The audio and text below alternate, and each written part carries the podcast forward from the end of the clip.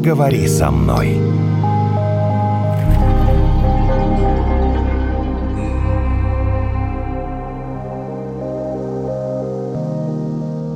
Сегодня у нас непростая история, Евгений. Так до этого у нас простые истории. Сегодня совсем непростая. Да? Да, я даже не знаю, с чего начать.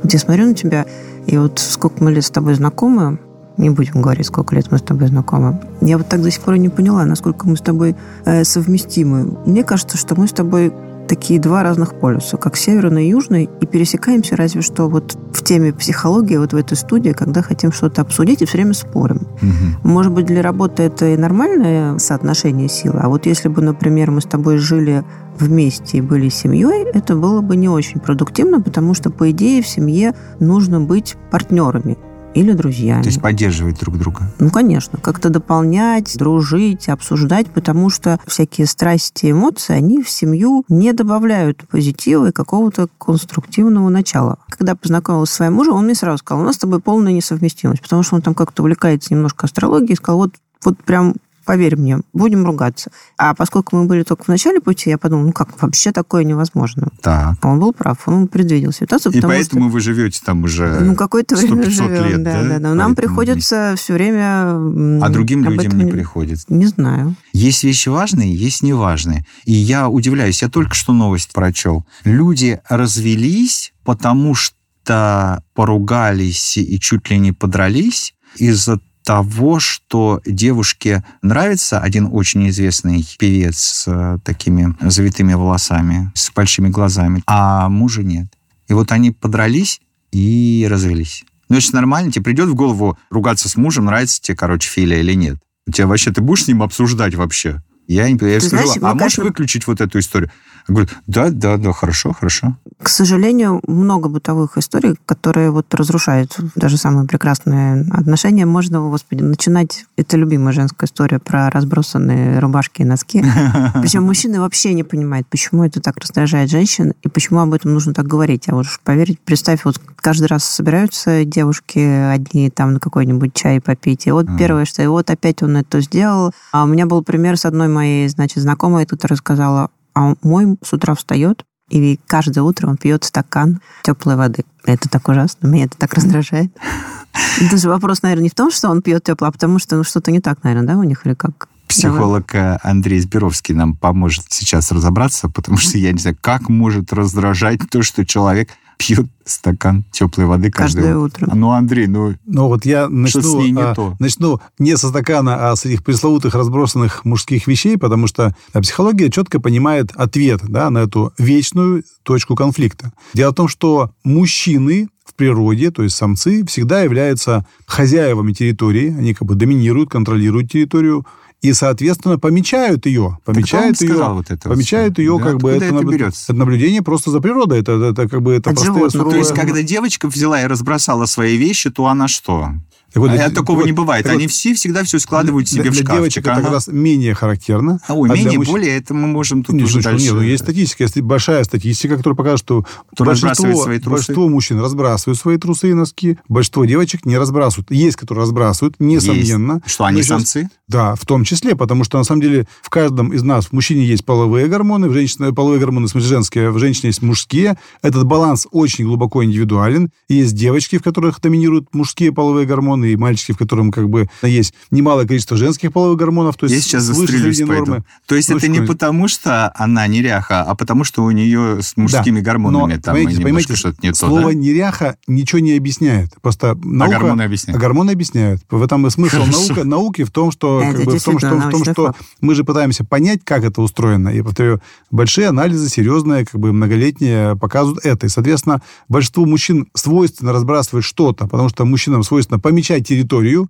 а помечают территорию животных, извиняюсь, фекалиями, порванными там кустами, поломанными корой, содранных... Кто как может, как бы, Андрей. Кто ну... как может, совершенно верно, так и помечают. Как бы это наша мужская территория. Она должна пахнуть нами во всех смыслах этого слова, как бы и носками, в том числе нашими, а не чужими, как бы. Так, а, это понятно. А нам что А делать? девочкам, соответственно, положено, наоборот, учить и воспитывать, соответственно, как бы молодежь. И поэтому папа, разбрасывающий носки, сильно портит педагогическую ситуацию в семье, как бы, да, как бы. И, как бы, и в этом смысле вот они противоречия, которые которые, которые, соответственно, возникают. Поэтому большая часть вещей на самом деле понятна, но если говорить вот в корне о том, как принимается решение в семье, то надо понимать, что семья это все-таки организация, она не зря называется социальная ячейка, угу. это организация. И в любой организации, естественно, есть центр принятия решения. Есть начальник, есть подчиненные, ответственные. Они могут меняться местами в зависимости от темы обсуждения, да, где-то сильнее женщина, где-то сильнее а мужчина. А кто назначает в семье? Бы, а вот как раз это назначается в процессе э, выстраивания ну, любовной дружбы в начале отношений. То есть в этом смысле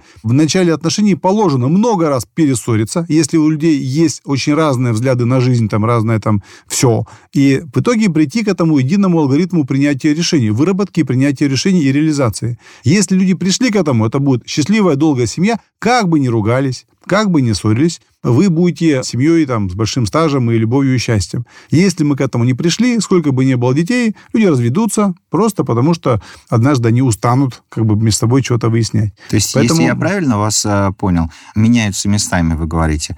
Вот муж принимает решение по таким-то конкретным вопросам. Мы делаем ремонт вот в таком-то году, я не с знаю... таким-то меня... бюджетом, как да. бы... Э, Красим стены в синий цвет, а я не хочу А это уже жена цвет. будет решать, не, не, какой не, цвет, соответственно. Почему? Он хочет сам. Не, он, он такой говорит, я хочу только плевать. синий Я смотреть. тебе отвечаю, ему плевать вообще, вот какие ты скажешь. Вот мне же мужчине тоже глубоко это... там плевать, какие будут стены, как бы жена принимает но, решение. Но будет очень странно, если он придет и скажет, дорогая, сейчас я расскажу тебе, как жарить яичницу. А что тут она такая... А что Знаешь, такого? уйди, дорогой, я как-нибудь без тебя яичницу Меня это научила мама, в 12 да. лет. Вот, ну, то есть Нет, ну подождите, а есть же мужчины, которые жарят яичницы лучше, чем женщины. Конечно. Так Омлеты вот, делают. Как... Да, так вот как раз в процессе начала отношений как раз формируется, что кому можно, определяются такие зоны влияния, так скажем. Они глубоко индивидуальны. У меня есть семьи в практике, где, там, извините меня, женщины любят заниматься спортивной рыбалкой, да, и там по выходным они ездят с удочкой на пруды, а не мужчины, когда принято, там, скажем, в массовом таком восприятии, как бы... Да, шаблон есть, такой. Угу.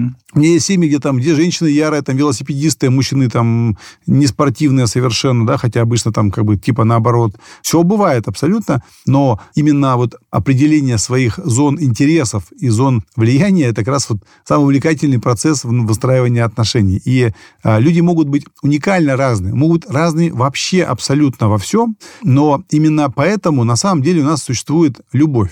Ведь любовь существует для чего? У нее много разных функций, но одна из них это как раз она является синхронизатором таким уравнителем в отношениях между мужчиной и женщиной. Дело в том, что в природе, опять же, самцы и самки все одинаковые. Они вырастают в одной среде, у них нет разницы там национальной, религиозной, культурной, образовательной, финансовой. Это просто самцы и самки, которые в одном стадии там растут, у них один стандарт поведения. И поэтому для них образовать пару, там, воспитать своих детенышей проблем никаких не составляет. Там нет такого, что это самец такой, а это самец такой, это самка такая. Они все одинаковые, условно, там, с минимальными отличиями. Мы глубоко индивидуальные люди. У нас все каждого по-своему. Разный возраст, разное социальное окружение, разное образование, разные финансы, разный прошлое, вообще все разное. И для того, чтобы нас оптимизировать, чтобы мы были, образовали пару, причем долгую пару, дети у нас растут по 20 лет, их нужно воспитывать 20 лет, не год, не 3 месяца, когда в природе делают животные, мы 20 лет воспитываем как бы своего ребенка, и чтобы это было возможно, необходимо, чтобы было очень мощное такое средство которая стирает эти наши резкие различия, их оптимизирует, сглаживает. Вот любовь как раз это программа преодоления трудностей между мужчиной и женщиной. На самом деле, ну, найти себе действительно уникально совпадающего партнера даже в нашем большом численном как бы, обществе довольно сложная история. Это нужно заниматься прям подбором, перебором. Это нет на это время у нас в жизни ни у девочек, ни у мальчиков, к сожалению. Поэтому мы вынуждены хватать случайным образом, что подвернулось. Коллега что, по работе, в руки, одноклассник, да? там э, кто-то понравился в социальных сетях. Работать и... с имеющимся А материалом. дальше работает совершенно любовь. Вот любовь и работает с тем, что есть, как бы пытаясь отключить нашу разумность, сказать, ну да,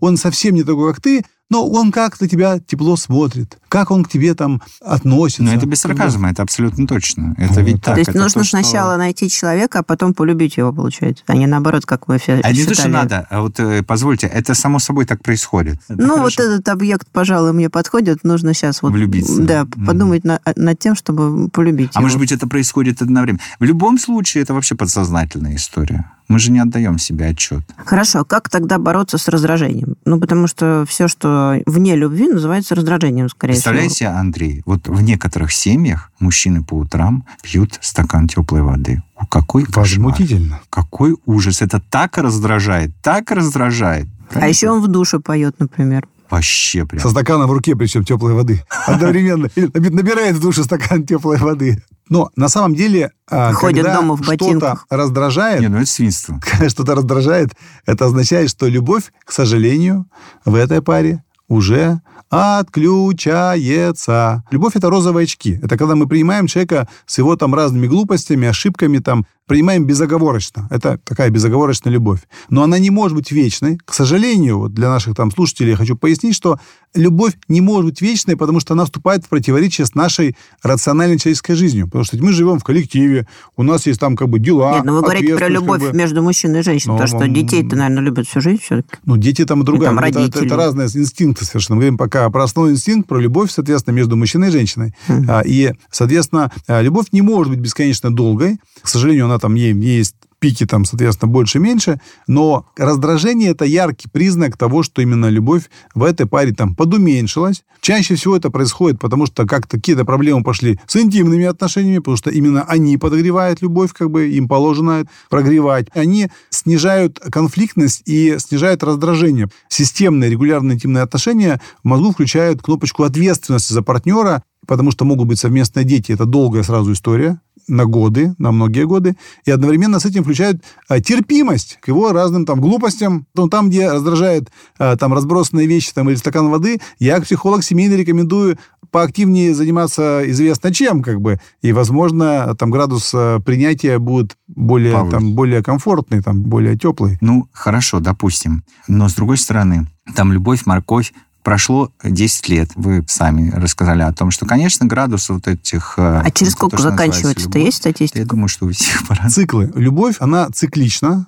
потому что, еще раз, мы не можем все время быть влюбленными. Представьте себе, все люди бы на Земле были бы все время в состоянии там ярой влюбленности. Мир бы рухнул, люди бы не ходили на работу, они бы там танцевали бы, любили. А то вы влюбленные как на бы. работу не ходили. Ну, вы тоже утрируете. Но сейчас, э, но чересчур там бурно влюбленные, мы сами знаем, учебу бросают, на работу не приходят. И, Думать то есть- не То могут. есть им как бы, то есть в этом плане у нас как раз идет баланс. Повторю, любовь высокая, она до какого-то среднего состояния по палате как бы адаптируется, и оно позволяет любить, но при этом не идти в контры со всем обществом. Но вы говорите, пики, да, существуют? Да, говорю, вот на этом пике, если мы были бы на пике, все бы развалилось. Не, а пики повторяются, да? Нет, повторяются не пики. Сейчас есть некая средняя там температура любви. Она обеспечивает высокую там интимную активность, принятие партнера, нету раздражения, я готов ему отдавать все свое время, все свои деньги, там вообще все, жить для него. Это некая средняя такая там температура. Она зависит от модели отношений в семье, от интимных жизней, от всего-всего-всего, от общих там разных факторов внешних как бы. Соответственно, обычно любовь э, начинает понижаться там до какого-то там более низкого уровня, когда кажется, что я уже там человеку остыл, он не вызывает у меня там ни интимного желания, там, ни желания там кого-то прям жить ради него, но как только начинает от него уходить или ссориться, у меня, во мне любовь включается. То есть любовь, на самом деле, она, вопреки обычному такому массовому мнению, любовь проявляется в основном период, когда сложности. Любовь – это такой оптимизатор. Любовь – это программа преодоления трудностей. Трудности появились, она включилась. Нет трудностей, она отключается. Передает, соответственно, обычной разумности, там, опыту, культуры, воспи- воспитания. Так вот, соответственно, в среднем любовь, она ориентирована вот на цикл примерно 3-5 лет. Потому что любовь предполагает, мужчина и девушка встретились. Они понравились. Начинаются там ухаживания, там, соответственно, спустя какое-то количество времени начались интимные как бы, отношения. Интимные отношения не могут привести там с первого дня, как правило, к зачатию ребенка, потому что у женщины есть пик овуляции, там есть масса факторов. Поэтому, чтобы девушка забеременела, должно пройти несколько месяцев, как правило. 9 месяцев беременности. Ребенок становится более-менее самостоятельным годика после трех, когда он начинает говорить связно, как бы немножко там что-то понимает уже там в жизни. Вот, соответственно, этот цикл от знакомства до более-менее самостоятельности ребенка, он примерно составляет 4 там, года. 4-5, вот примерно в этих сроках. От двух там до пяти, да, условно говоря. Если этот цикл пройден успешно, и уже, соответственно, там ребеночек подростом от года до двух, там восстанавливаются интимные отношения в семье, там много совместной деятельности. Если все восстановилось, пошел второй цикл, третий. И наши предки раньше жили там по 20, по 30, по 40 лет в браке, счастливыми и не изменяющими, потому что а, у них было там по 10-15 детей. Этот цикл постоянно там запускался. Плюс не было рядом на стороне не было альтернативных там половых партнеров, потому что, извините меня, никуда ты не пойдешь. Нет никого, нет свободных женщин, нет свободных мужчин, нет коллективов половых все, смешанных. Все как рожают бы, да, как детей. бы, как бы, поэтому та схема, которая была... И племена Да, далеко друг от друга, я тебе хочу сказать. Поезда Ну, не было, самолета не летали. поэтому, поэтому сейчас, вот в 21 веке, конечно, те программы поведенческие, которые в нас миллионы лет были сформированы назад, они сейчас очень сильно ну, подвергаются давлению. Там, Да ничего, ничего, адаптируются люди, адаптировались э, к гораздо более. Статистика разводов показывает пока другое. А. Но здесь есть э, Конечно, другой такой вопрос. выбор. Ну ладно, сейчас я вам задам вопрос, который в некоторой степени противоречит, вот противоречит всему, что вы рассказали. То есть так, раздражение, значит, градус любви снизился, да? Или вообще Да, это ушел? признак. Да, да, ну, снизился. Или вообще ушел. Потому что если вообще ушел, то... э, Не может уйти вообще. Уйти, ну то есть вот. любовь, любовь такая штука, которая один раз включившись, Как вот на я ноль никогда не понять? умножается. Да, да ладно. Никогда. Ну хорошо, меня просто вот совсем задела вот эта история со стаканом. Нет. Но с другой стороны, с другой стороны, я тебе хочу сказать, ну там, любовь, и поэтому ты не будешь раздражаться. Да нет, ну кто же прожил жизнь, никогда не раздражай. Вот иногда ты приходишь, а тебе Говорю, знаешь, а давай вот это продолжение будет завтра. Ну, то есть ты же раздражаешься, да? То есть Да, но- раздражение но, это, но присутствует. это не мотивирует вас там, там уйти из семьи. Так а стакан с водой тоже не мотивирует. Просто глупая очень история, когда раздражает. Хотя вот э, то, что я рассказываю, тоже кому-то может показаться глупым. Ну, то есть они не совсем в такой прям зависимости прямой находятся. Раздражение и э, какое-то снижение или отсутствие любви. Ну, как-то я не очень понимаю. Видите, у нас Ну, как будто в том, мы все что- живем такие, знаешь, такие приходим домой, и такие все, э, сиси-пуси, у меня лапки. Не, ну по-разному бывает. Но сейчас у нас, у людей, кроме любви, есть разумность. А разумность, она формируется у нас в том числе с учетом там, разных шаблонов, которые у нас ну, формируются. То есть, допустим, девушка, которая недовольна тем же теплым стаканом, в ее шаблоне, который сформировался когда-то, сколько лет назад, неизвестно, после прочтения какой книжки или какой телепередачи неизвестно, шаблон, что там человек, который пьет стакан воды там по утрам теплый, это либо тем дедушка такой уже там глубоко там постаревший, либо странный человек,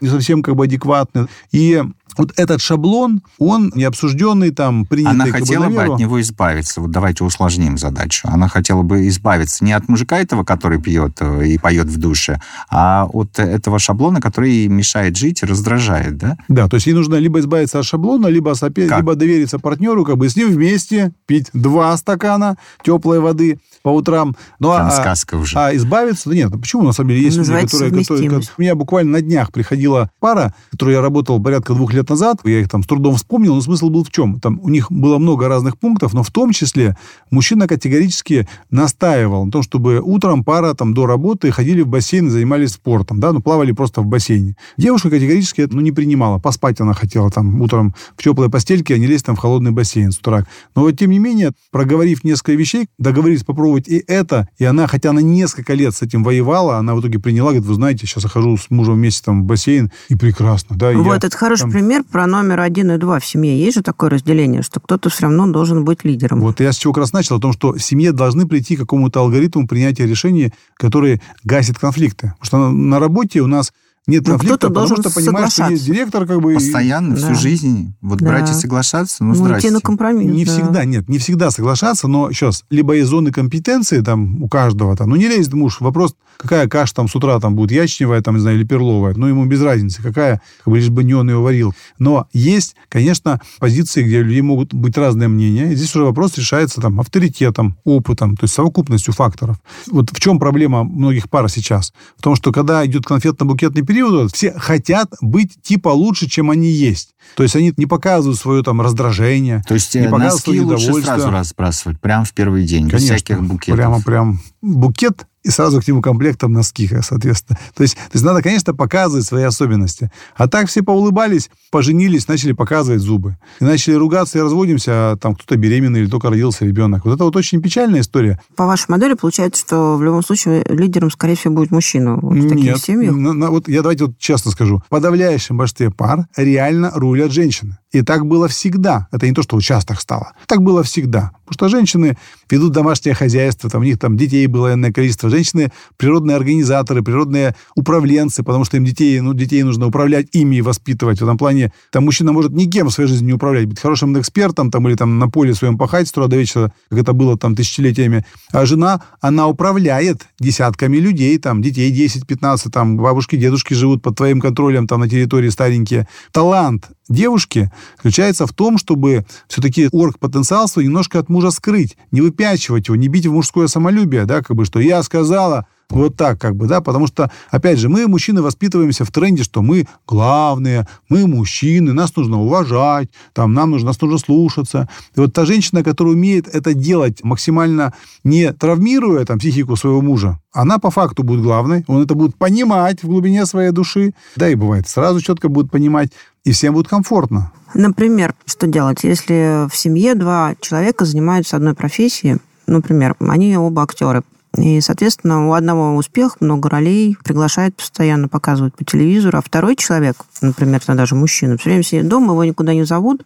Вот один раз там где-то была работа, и дальше вот он только сидит и смотрит по телевизору свою жену и начинает ей, естественно, завидовать. Это как пример из профессии. Наверное, в других профессиях тоже есть такие варианты, когда один более успешен, чем другой. Как здесь примириться-то? Есть моделей много. Во-первых, можно все-таки попытаться приложить усилия к тому, чтобы стать тоже успешным. Если это не получается, можно поменять профессию. Но не получается у тебя быть актером, например, то, что мы разбираем, там, или юристом, там, или экономистом, психологом, неважно кем, то надо посмотреть, может быть, твои потенциалы в другое направлены. У меня был пример тоже. Вот была семья в практике, она до сих пор там прекрасно существует, уже почти 20 лет назад я с ними работал. Они, муж, жена, оба успешные были когда-то в такой вот, ну, там, шоу-бизнесе, условно говоря. Но мужчины не очень как бы это шло. То есть он там с каких-то примитивных там таких историй там дальше не поднялся. Но он был технарь по своей сути, всю свою жизнь ему это было мало интересно, поэтому он там и не пошел. Но у него были золотые руки, и он глубоко интересовался тематикой всего связанного там, ну, с инженерией такой, скажем, бытовой.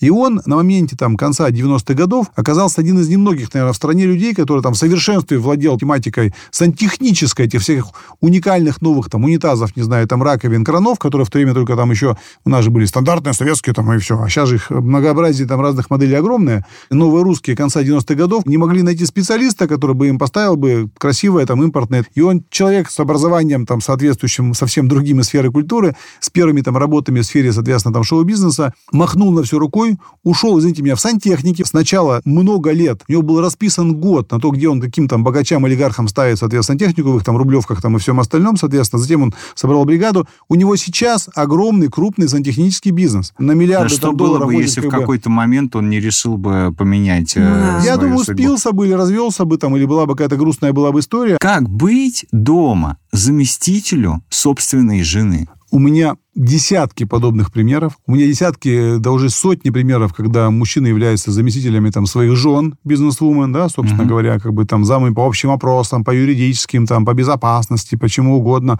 Вы знаете, прекрасно это все сочетается, если мужчина адекватен, да, если он адекватно оценивает, что у жены таланты, способности там организационные или какие-то иные выше, если мужчина это понимает, если... Что, прям много как бы, таких мужчин? у меня А таких сотни историй. Эго. Сотни историй, как бы, ну, ну, эго, ну... Ну, сейчас, в этом стоит разумность человека однажды осознать свою специфику. Есть те, кто не успокаивается, кто пытается ну, создавать там альтернативные проекты, уходить в другие организации, там, даже женившись на своей там начальнице, условно говоря, Мгм. потом переходить куда-то еще, чтобы там чувствовать начальником. Здесь вопрос как бы, ну, амбиций, конечно. То есть сильно глубоко амбициозные мужчины, конечно же, либо пытаются реализовать свою карьеру, либо заводят любовниц, которая ниже их там по статусу и компенсирует мужчине чувство дискомфорта с семьей. Такое тоже, давайте честно скажем, бывает. Но сейчас огромное количество мужчин принимают эти модели и прекрасно в семье как бы живут. Если, опять же, женщина умеет не выпячивать свой статус, свою там зарплату, свои там связи, как бы, если она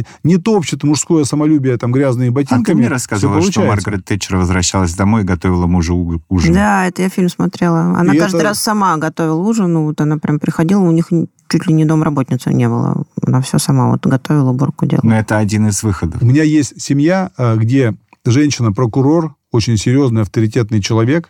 Муж у нее там простой учитель в школе, соответственно. Он тоже нормальный, успешный учитель, но он, повторю, совсем другого уровня там как бы человек. Она также опрометью бежит там в 7 часов, соответственно, домой, чтобы покормить милого, потом уложить его спать часиков 10, сесть за документы там особой важности, что-то еще там Ну, Она-то вплоть молодец. до того, что самой помыть посуду. Она-то молодец. И Тэтчер молодец, и эта тетя-прокурор молодец. Другой вопрос, как мужчине не чувствовать себя ущемленным? Вот вы говорите, есть мужчина адекватный. Ну, дорогой мой, много ли среди нас адекватных? К счастью, а, они есть, их, конечно, Они не есть. все, это, это не сто процентов, безусловно. Видите, мы же люди, как камни в море, мы обкатываемся друг другом, как вот галька доходит до идеального там круглого стояния, перетираясь другие, поэтому мы люди общаемся друг с другом, мы слышим мнения, мы, конечно, бывает вспыхиваем, бывает совершаем глупость. Если люди повторю, разумность проявят, то вполне приятно и здорово там быть вместе там целую жизнь. Такие примеры я вижу. Я, я опять же, ежедневно вижу пары, где там и 40 лет люди вместе, там и 50 лет люди вместе. Все равно возникает противоречия, сложности, обиды, измены, все бывает. Я Так. хочу прожить с ней э, всю жизнь. Что мне изначально стоит делать? О, Нормально? Ой, это... Фантастика? Это, ну, Кир фантастика. Булычев?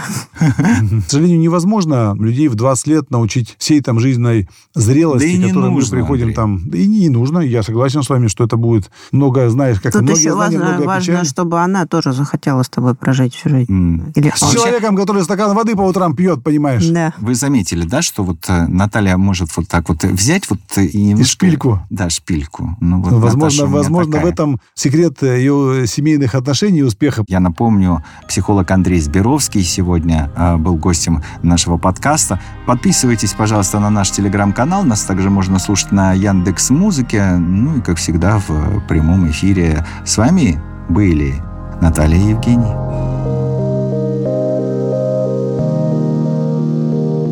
Поговори со мной.